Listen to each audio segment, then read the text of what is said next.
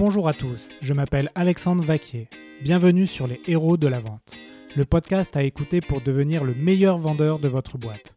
Nous allons, grâce à des invités exceptionnels, analyser les bonnes pratiques pour exceller dans cette discipline si particulière qu'est la vente. Ce podcast est un projet soutenu par l'entreprise V-Y-F-E, éditeur d'applications de vidéo training pour former et entraîner les commerciaux grâce à la vidéo. Euh, j'accueille pour ce premier épisode euh, Quentin Demad de la société Up2. Euh, Quentin, est-ce que tu peux te présenter? Bonjour Alexandre.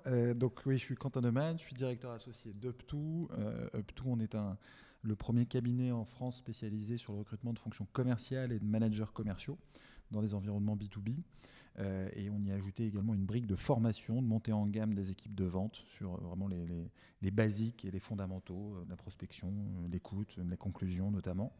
ça fait maintenant un petit peu plus de 10 ans que j'ai rejoint Up2. On est aujourd'hui un peu plus de 150 et on fait à peu près ouais, environ 1300 à 1500 recrutements par an euh, dans tout type de taille et, tout type d'organisation. Euh, le point commun, c'est la fonction commerciale, avec euh, évidemment tout ce que ça implique dans la difficulté à les trouver. voilà un petit peu pour, pour qui tout. Et, ce que je fais moi à l'intérieur, bah, c'est d'avoir la responsabilité du développement commercial du cabinet et d'une équipe de commerciaux dont le job est d'aller vendre la prestation au quotidien, donc d'aller adresser euh, des patrons de PME, des patrons de grands groupes, des directions commerciales, un peu les ressources humaines aussi, euh, euh, et, d'aller un peu vendre notre savoir-faire auprès de ces personnes-là. D'accord. Alors l'idée là, c'est qu'on a 30 minutes et j'aimerais bien que tu nous donnes un peu des, conseils, des tips pour recruter un commercial. J'imagine que c'est une population qui n'est pas facile à recruter. Euh, donc voilà, est-ce que tu peux nous donner les bonnes pratiques et ensuite on verra un peu les, mauvaises pratiques Oui, très bien. Euh, avant d'évoquer les, bonnes pratiques, peut-être simplement faire un petit focus sur la réalité du marché des, candidats aujourd'hui, puisque tu l'as dit, c'est des populations compliquées à, recruter euh, pour des raisons assez simples et qui sont les mêmes pratiquement depuis 10 ans, mais qui se sont encore plus, qui sont encore plus, plus réelles aujourd'hui. on a aujourd'hui un taux de chômage qui est pratiquement de zéro sur les fonctions commerciales. Euh, les dernières statistiques parlent de, chez les cadres commerciaux d'un taux de chômage entre 2 et 3 donc qui est, un chômage plus structurel que vraiment de, personnes qui ont du mal à, trouver un job. Donc le, marché est, plus tendu que jamais et par conséquent, il y a un rapport de force qui s'est pas mal inversé entre, euh, entre les entreprises et les candidats commerciaux. Et ça, beaucoup d'entreprises ont encore du mal à le comprendre ou à complètement l'intégrer. Euh, mais ça veut évidemment dire qu'il bah, faut aussi un petit peu euh, faire face à, ce, rapport de force inversé et avoir une logique de séduction beaucoup plus forte qu'elle n'était il y a encore quelques années. D'accord. 0%, je ne connaissais pas cette stat. Alors, pas 0%, euh, c'est plutôt ouais, entre 2 et 4% même en fonction des régions. Mais, mais c'est évident qu'un commercial bon, moyen ou mauvais aujourd'hui en B2B trouve un job. Euh, et, assez rapidement. Euh, puisqu'on estime même à 21 jours la, durée aujourd'hui entre le moment où il se met en recherche active, s'il n'est pas chassé, si vraiment il est dans une, logique de recherche active, et le moment où il se met d'accord avec une entreprise. Donc les, délais se sont euh, réduits et dans ces 21 jours, bah, il n'a pas initié un seul processus de recrutement, il en a initié plusieurs. Euh, la, facilité qu'il a à postuler aujourd'hui avec les nouvelles plateformes, avec euh, des sites comme Indeed et autres, euh, lui permettent de, postuler très rapidement à, beaucoup de jobs en même temps, vu que l'offre est pléthorique, tant mieux pour eux.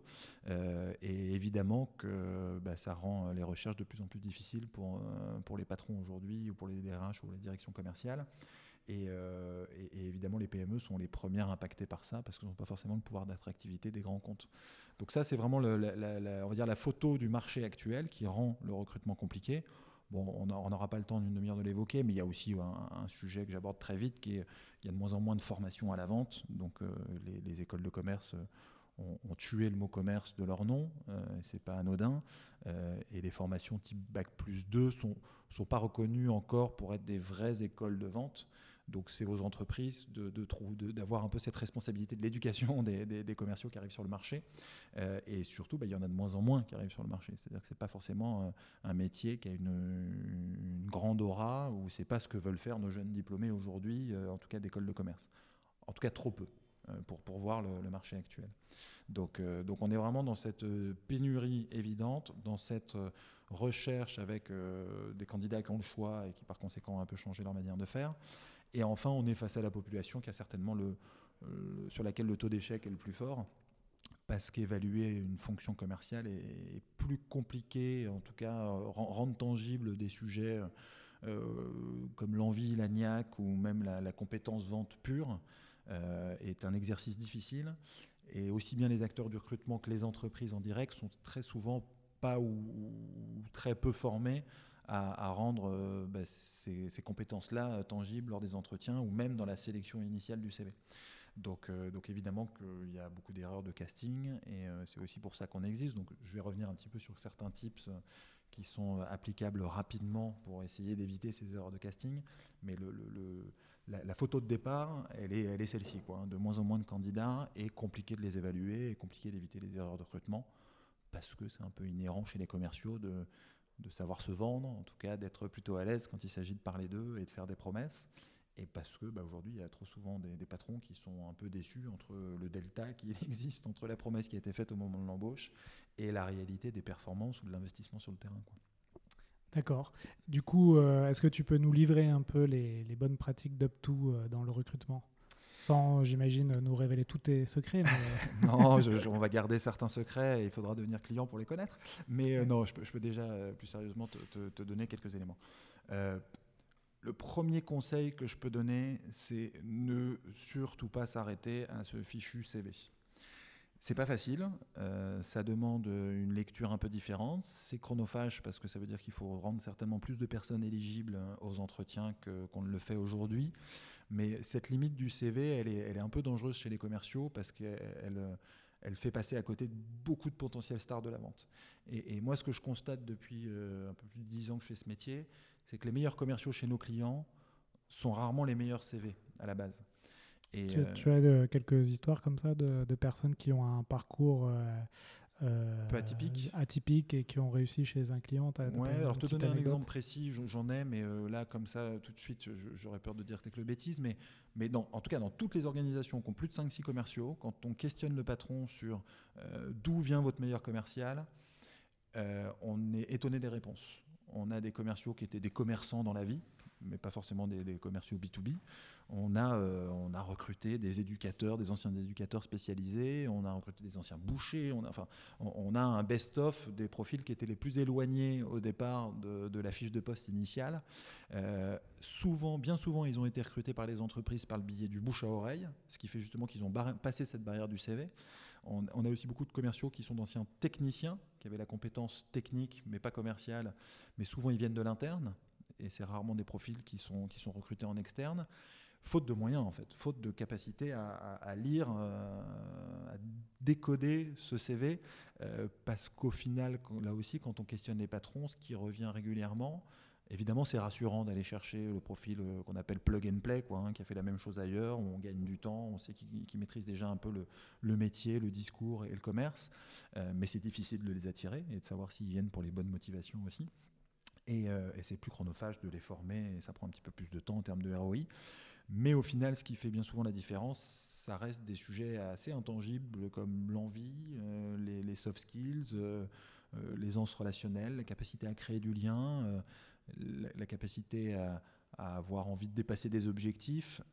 Et, ça, ce sont des choses qui sont, je, reviens un petit peu à ce concept-là, mais qu'on peut aller trouver en entretien, mais qu'on a beaucoup plus de mal à trouver dans un CV et à se dire lui je le rends éligible à mon entretien ou lui je le mets sur la pile des gens que je ne veux pas voir parce que j'ai pas vu les mots clés que je voulais ou parce que j'ai pas vu la, formation initiale qui va bien et, donc euh, un de mes premiers conseils c'est prenez des risques sur le CV euh, ne vous mettez pas trop de barrières euh, et essayez d'aller voir des choses qui sont autres que simplement la formation initiale et le fait d'avoir déjà fait du commerce B2B dans un écosystème similaire. Euh, parce qu'on est sur une population qui marche beaucoup à l'envie et souvent celui, et ça c'est aussi l'expérience qui nous le prouve chez UpTo, les recrutements les plus waouh qu'on a pu faire chez nos clients étaient rarement des gens qui avaient déjà fait le même job ailleurs. Ils avaient pu faire de la vente, euh, ils avaient pu faire de la vente en B2B, mais pas forcément sur le même cycle de vente, pas forcément sur les mêmes typologies de clients. Et en fait, ils sont venus chez nos clients chercher le job d'après. Euh, ils n'ont pas euh, comme ça décidé de passer de euh, chez Pierre à Paul pour faire exactement le même job, juste en vendant une autre marque, ou alors trop souvent pour les mauvaises raisons. Au final, ils étaient en bout de course là où ils étaient et, ils n'ont pas été chercher ce, challenge professionnel différent de celui qu'ils avaient aujourd'hui. D'accord, c'est intéressant parce que du coup, par exemple, si moi je me projette, si je veux recruter un commercial dans mon domaine, je me dis je vais aller chercher un, commercial d'une autre boîte dans ce domaine, voire un concurrent, et je vais, comme tu dis, euh, le plug and play à ma société. Mhm. Alors qu'en fait, ça peut avoir beaucoup de potentiel d'aller chercher euh, quelqu'un d'un un autre marché qui va t'ouvrir un peu les chakras euh, et apporter des choses que tu n'as sans doute pas justement dans ta boîte c'est une bonne, un bon feedback. Ouais, ouais, c'est bien, bien résumé. Et, moi, mon conseil, c'est de prendre un peu de la distance par rapport aux, exigences que, que les uns et les autres peuvent mettre dans, dans les sélections en termes d'expérience et de privilégier le potentiel. C'est pas une chose simple, euh, c'est pas forcément euh, facile de le voir, mais on laisse passer, encore une fois, trop de gens dans des dépouillements manuels des CV. Et, euh, je reste convaincu que les meilleurs recrutements sont des recrutements de candidats qui sont pas encore au niveau du poste, quoi, clairement. Et qu'on va aller chercher sur ce qu'on appelle les soft skills. Quoi beaucoup. Et ça, j'imagine, c'est pas évident d'évaluer en entretien. Euh...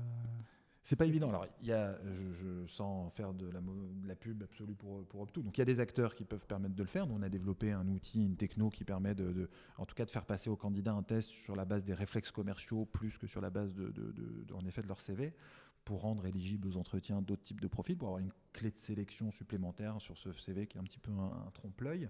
Euh, mais après, il y a une autre solution qui est très simple, c'est contacter tous les CV que vous recevez dans la mesure du possible. Alors, il faut dédier du temps, il faut dédier de l'énergie, mais euh, fixez-vous le moins de barrières possible sur la base de ce CV. Le CV, c'est une base, ça présente, ça donne quelques grandes lignes mais euh, ne restez pas figé et concentré uniquement sur euh, est-ce qu'il a fait la même chose, est-ce qu'il a bien ces euh, deux ou trois ans d'expérience qu'on nous demande très régulièrement en B2B dans la vente de services.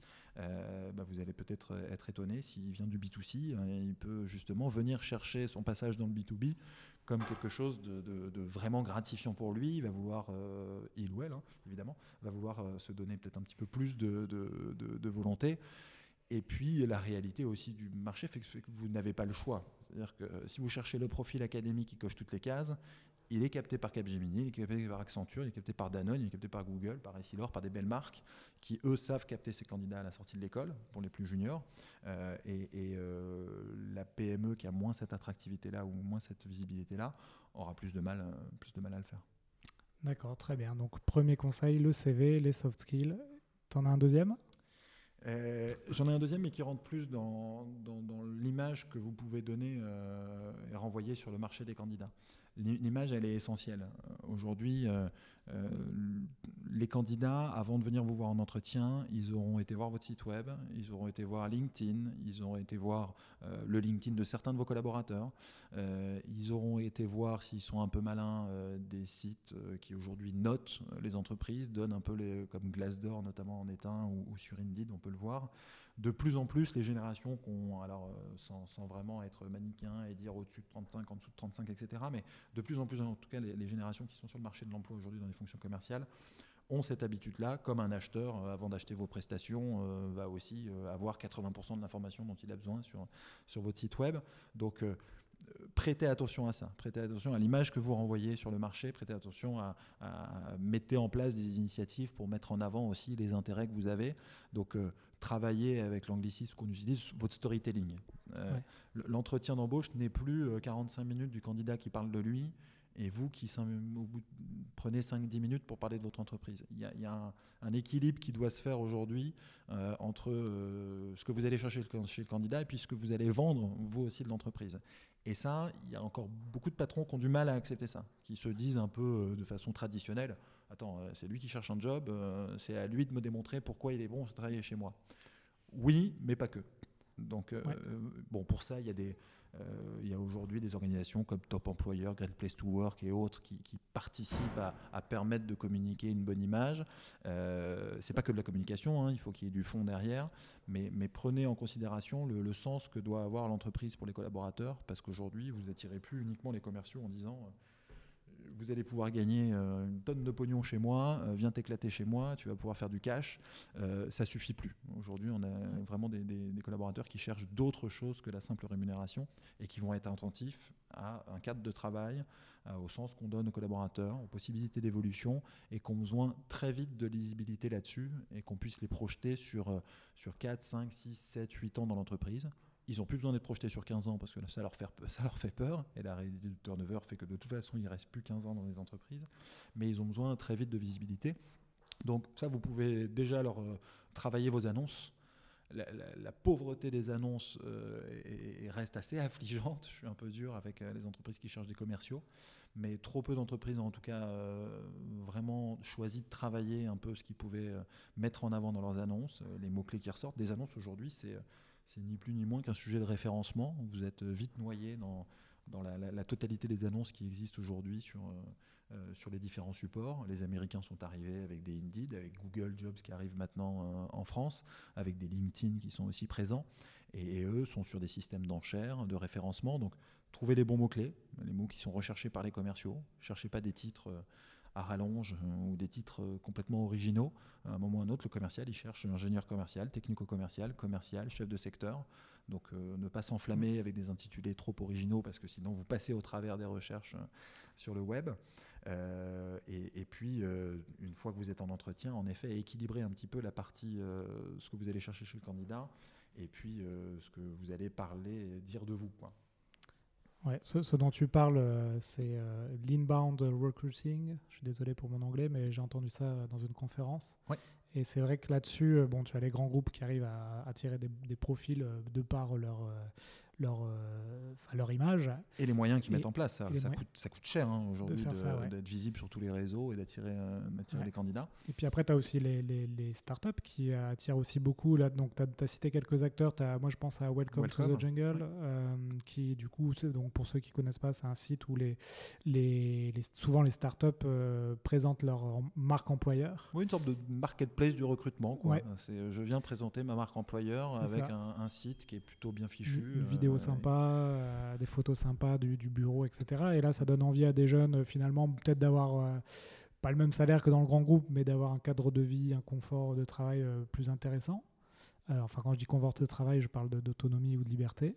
Et du coup, entre deux, tu as les entreprises un peu plus traditionnelles, plus les PME, peut-être les ETI, où là, c'est peut-être un peu plus compliqué, où tu peux voir, par exemple, moi, je l'ai vécu hein, quand j'étais en, recherche de, de, job. Hein, mhm. c'est, tu vas sur le LinkedIn du boss de la boîte, puis tu as un gars en costard cravate qui fait la gueule, qui, qui a une photo mal cadrée, tu dis, là, dans quoi je vais tomber?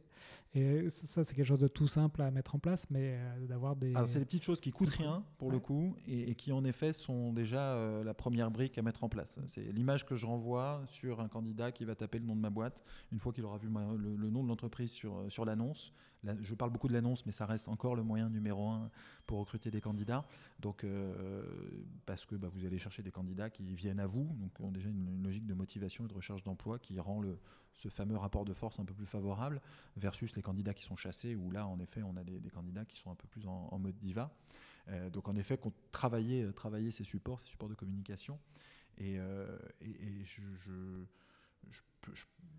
l'autre vraie grosse variable sur laquelle on, doit travailler, où, tout le monde peut travailler, c'est les autres moyens d'acquisition.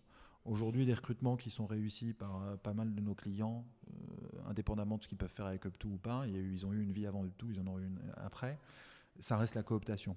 Et, la cooptation aujourd'hui, c'est un, bon levier parce que vous allez aller chercher des gens engagés qui connaissent des collaborateurs chez vous, les collaborateurs connaissent l'ADN de la boîte.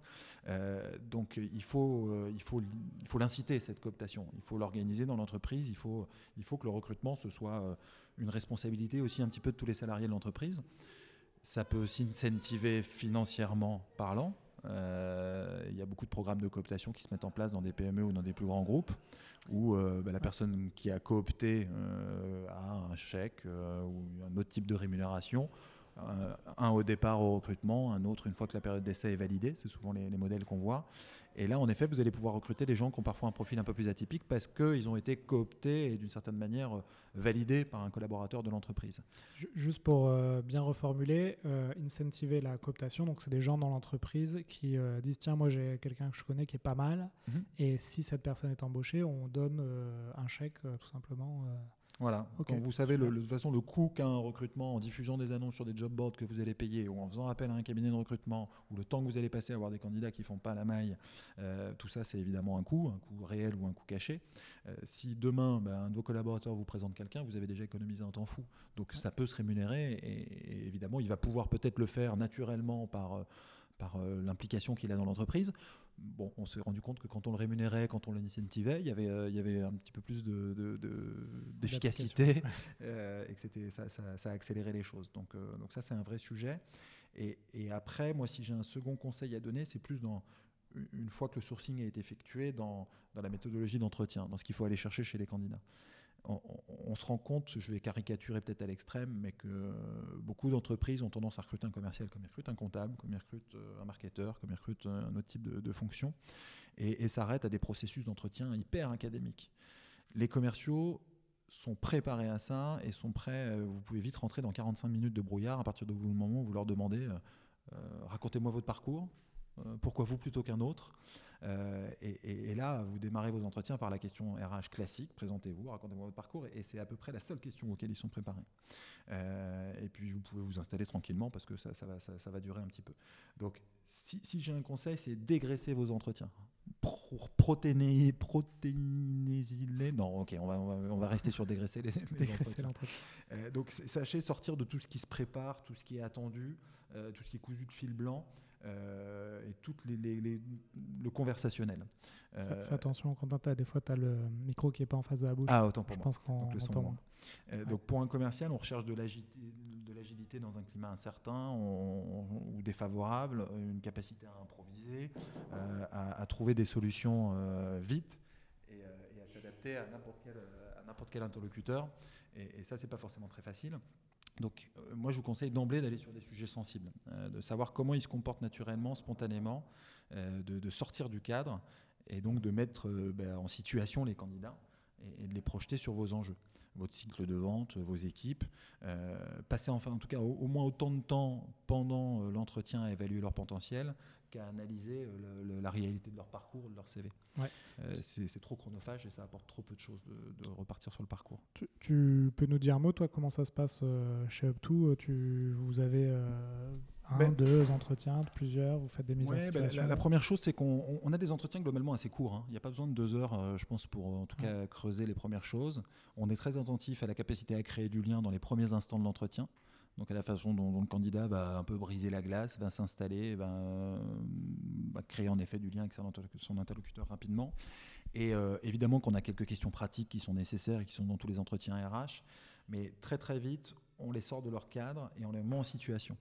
Et la mise en situation, elle est concrète. C'est-à-dire qu'on met en place un, un jeu de vente qui va permettre en effet de passer du temps sur ces sujets de capacité à diagnostiquer un besoin, à écouter, à remonter aux enjeux, euh, à identifier un décisionnaire, euh, à savoir mettre des étapes dans un cycle de vente. toutes ces choses-là qui sont très très peu qualifiées en entretien où on s'arrête à du déclaratif. en gros, vous savez prospecter? Ah oui, j'adore la prospection, c'est fondamental. Si vous commencez votre question par qu'est-ce que vous aimez faire, c'est déjà différent de savoir si c'est prospecter. Est-ce que la prospection va être naturellement citée dans ce qu'il sait faire et ce qu'il aime faire?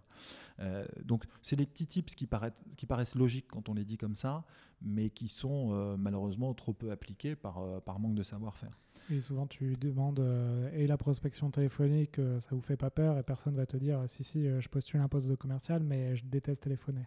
Exactement. On attend toujours le candidat bon ou mauvais qui va en effet être euh, qui va à ce point-là tomber dans un piège aussi simple. Donc évidemment qu'il vous répondra oui, la prospection il sait faire et il adore. Euh, alors que quand vous le citez, qu'est-ce que vous aimez dans votre job actuellement? Bah, Peut-être que la prospection dans trois points va jamais être citée. Bon, est-ce que c'est euh, rédhibitoire pour vous ou pas? Ça c'est un autre sujet. Mais, mais l'idée c'est vraiment de de les soumettre à ces business cases, de faire passer des, des, mises en situation pour en tout cas la partie technique de vente. Ensuite, sur toute la partie soft skills, ben là, il faut aussi beaucoup les questionner sur la réalité de leurs envies aujourd'hui. Qu'est-ce qu'ils cherchent dans le job d'après qu'ils n'ont pas dans le job d'aujourd'hui? Et, là, vous allez voir déjà s'ils ont préparé un peu leur entretien, s'ils ont vraiment pris conscience de votre annonce, de ce que vous avez à proposer, et, est-ce que c'est la réalité de ce qu'ils recherchent aujourd'hui? Est-ce que ce qui fait qu'ils quittent leur job actuel va pas être euh, des choses qu'ils vont retrouver chez vous? Euh, Et auquel cas, bah il est fort à parier que vous fassiez euh, une erreur de casting. Il vous le dira pas spontanément, mais c'est à vous d'aller chercher ces éléments-là. Euh, le sujet de la motivation chez les commerciaux, il est encore plus fort que chez d'autres. On est dans des métiers où on marche à ça. Quoi. On a beau être intelligent, on a beau connaître un secteur, on a beau euh, avoir déjà eu, des réussites dans le passé sur un, un modèle assez similaire.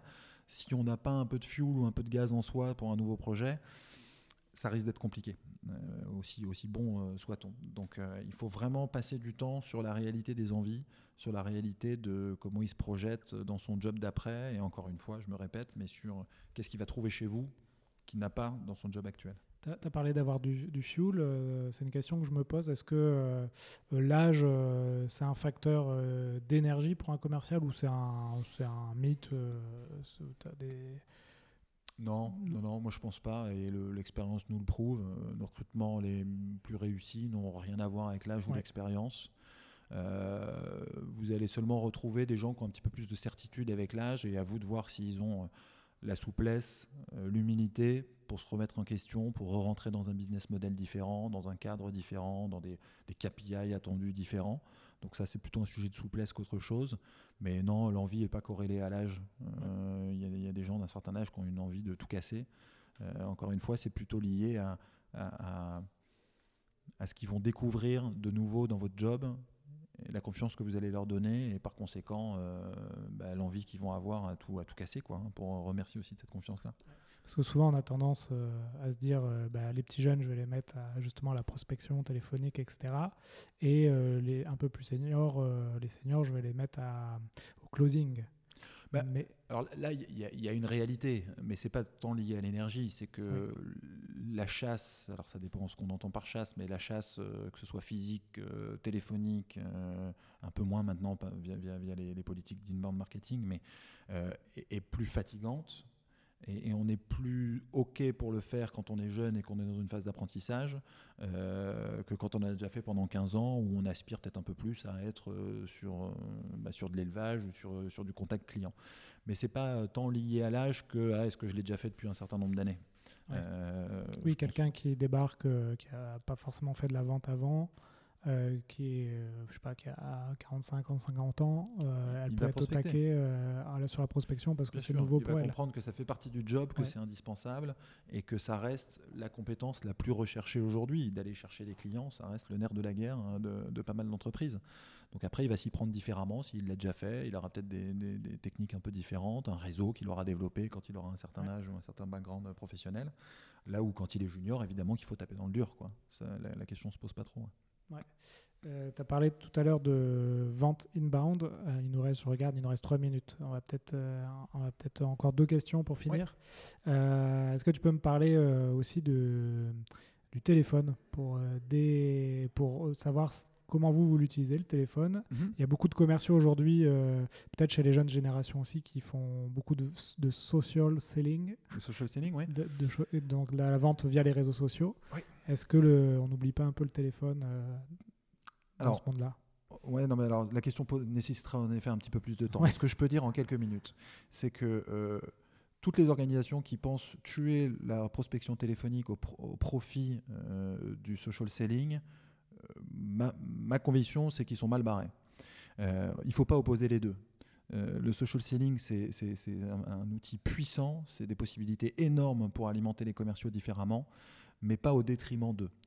La réalité d'une enquête qu'on a réalisée auprès de 500, 500 patrons commerciaux, c'est qu'encore aujourd'hui, le moyen le plus efficace et le plus rapide pour aller conquérir des clients, ça reste le téléphone ou la prospection physique. Et, ça tue un peu un mythe euh, qu'on a actuellement dans beaucoup de startups, qui est de se dire euh, c'est dépassé, euh, les acheteurs ils en ont marre d'être appelés, ils en ont marre d'être sollicités, sont sur du sollicité. Bah, à force qu'il y ait autant d'organisations qui le pensent, bah, il y a peut-être aussi un peu moins de monde qui appelle. Donc c'est des gens qui sont peut-être aussi un peu plus facilement joignables. Et, c'est surtout une barrière que beaucoup de personnes se fixent parce qu'ils le font mal. Et la prospection téléphonique, ça nécessite de l'organisation, de la rigueur, ça nécessite d'être sur des plages dédiées, de le faire de façon contraignante euh, et avec euh, bah, un bon pitch, une bonne méthode et un peu d'astuce évidemment et d'esprit un peu malin euh, pour être capable de passer le barrage, de parler aux décisionnaires.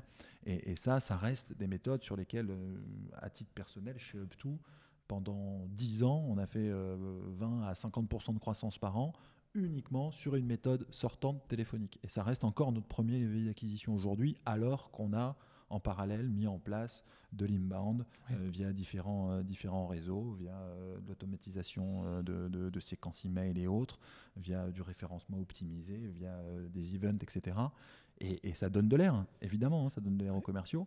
Mais la réalité, c'est que le moyen le plus court, ça reste quand même la prospection traditionnelle. Quoi. Ouais. ça c'est vachement intéressant. On fera un autre épisode dans le futur sur comment vous, vous bossez chez Up2, mais il nous reste plus longtemps. Il nous reste une minute. Eh ben, volontiers. Euh, le mot de la fin, est-ce que tu peux nous conseiller une lecture ou, euh, ou un outil que tu utilises ou que tu aimes bien conseiller à des... Ce sera plus des lectures sur la vente et les techniques de vente que sur le recrutement, parce qu'il n'y a pas grand-chose qui existe sur le recrutement. Il y a des études chez Up2, il y a une grille d'évaluation qu'on peut partager également sur justement quoi aller chercher et comment dans les entretiens, la partie hard skills et soft skills, euh, avec euh, bah, cocher certaines choses qui sont, qui sont des, des, points de passage à ne pas oublier. La lecture, bah, je vais faire un petit peu de pub euh, concernant Up2. On a sorti un bouquin euh, qui, je pas que je me trompe dans, le titre exact, mais ce que, euh, ce que vos commerciaux ne font pas et qui vous coûte des millions, qui est volontairement assez provocateur comme titre. mais l'objectif est vraiment de, passer en revue une centaine de bonnes pratiques, de la prospection jusqu'au closing, jusqu'à la préparation des rendez-vous, qui sont aujourd'hui des choses qui sont malheureusement pas apprises ou très mal apprises et pas appliquées à, coup sûr par 80% des, forces de vente. Donc euh, passez du temps à former, à surformer, à continuer à vous entraîner avec vos vendeurs, avec vos commerciaux, parce que, parce que le commerce, au même titre que le sport, ça nécessite de, la préparation, de la répétition, et qu'on a trop tendance à les lâcher dans la nature en se disant c'est bon, ils ont été formés une semaine, et, euh, voilà, ils vont, faire ils vont faire la maille. Super Quentin, effectivement, j'ai lu le bouquin, tu me l'as offert, c'était vraiment top. Je le passe à mes jeunes commerciaux et eux aussi ont vraiment beaucoup aimé. Euh, super. Merci pour euh, ta dispo. C'était un premier épisode très intéressant et on en fera un autre. Euh, je reviendrai dans, vos locaux avec plaisir. Eh bien, volontiers. Merci à toi. Allez, à bientôt, Quentin. Voilà, cet épisode des héros de la vente est fini. J'espère que vous avez passé un beau moment avec moi et mon invité. Si vous avez aimé cet épisode, n'hésitez pas à le noter 5 sur 5 sur votre plateforme préférée de podcast et à le partager à vos amis. À bientôt!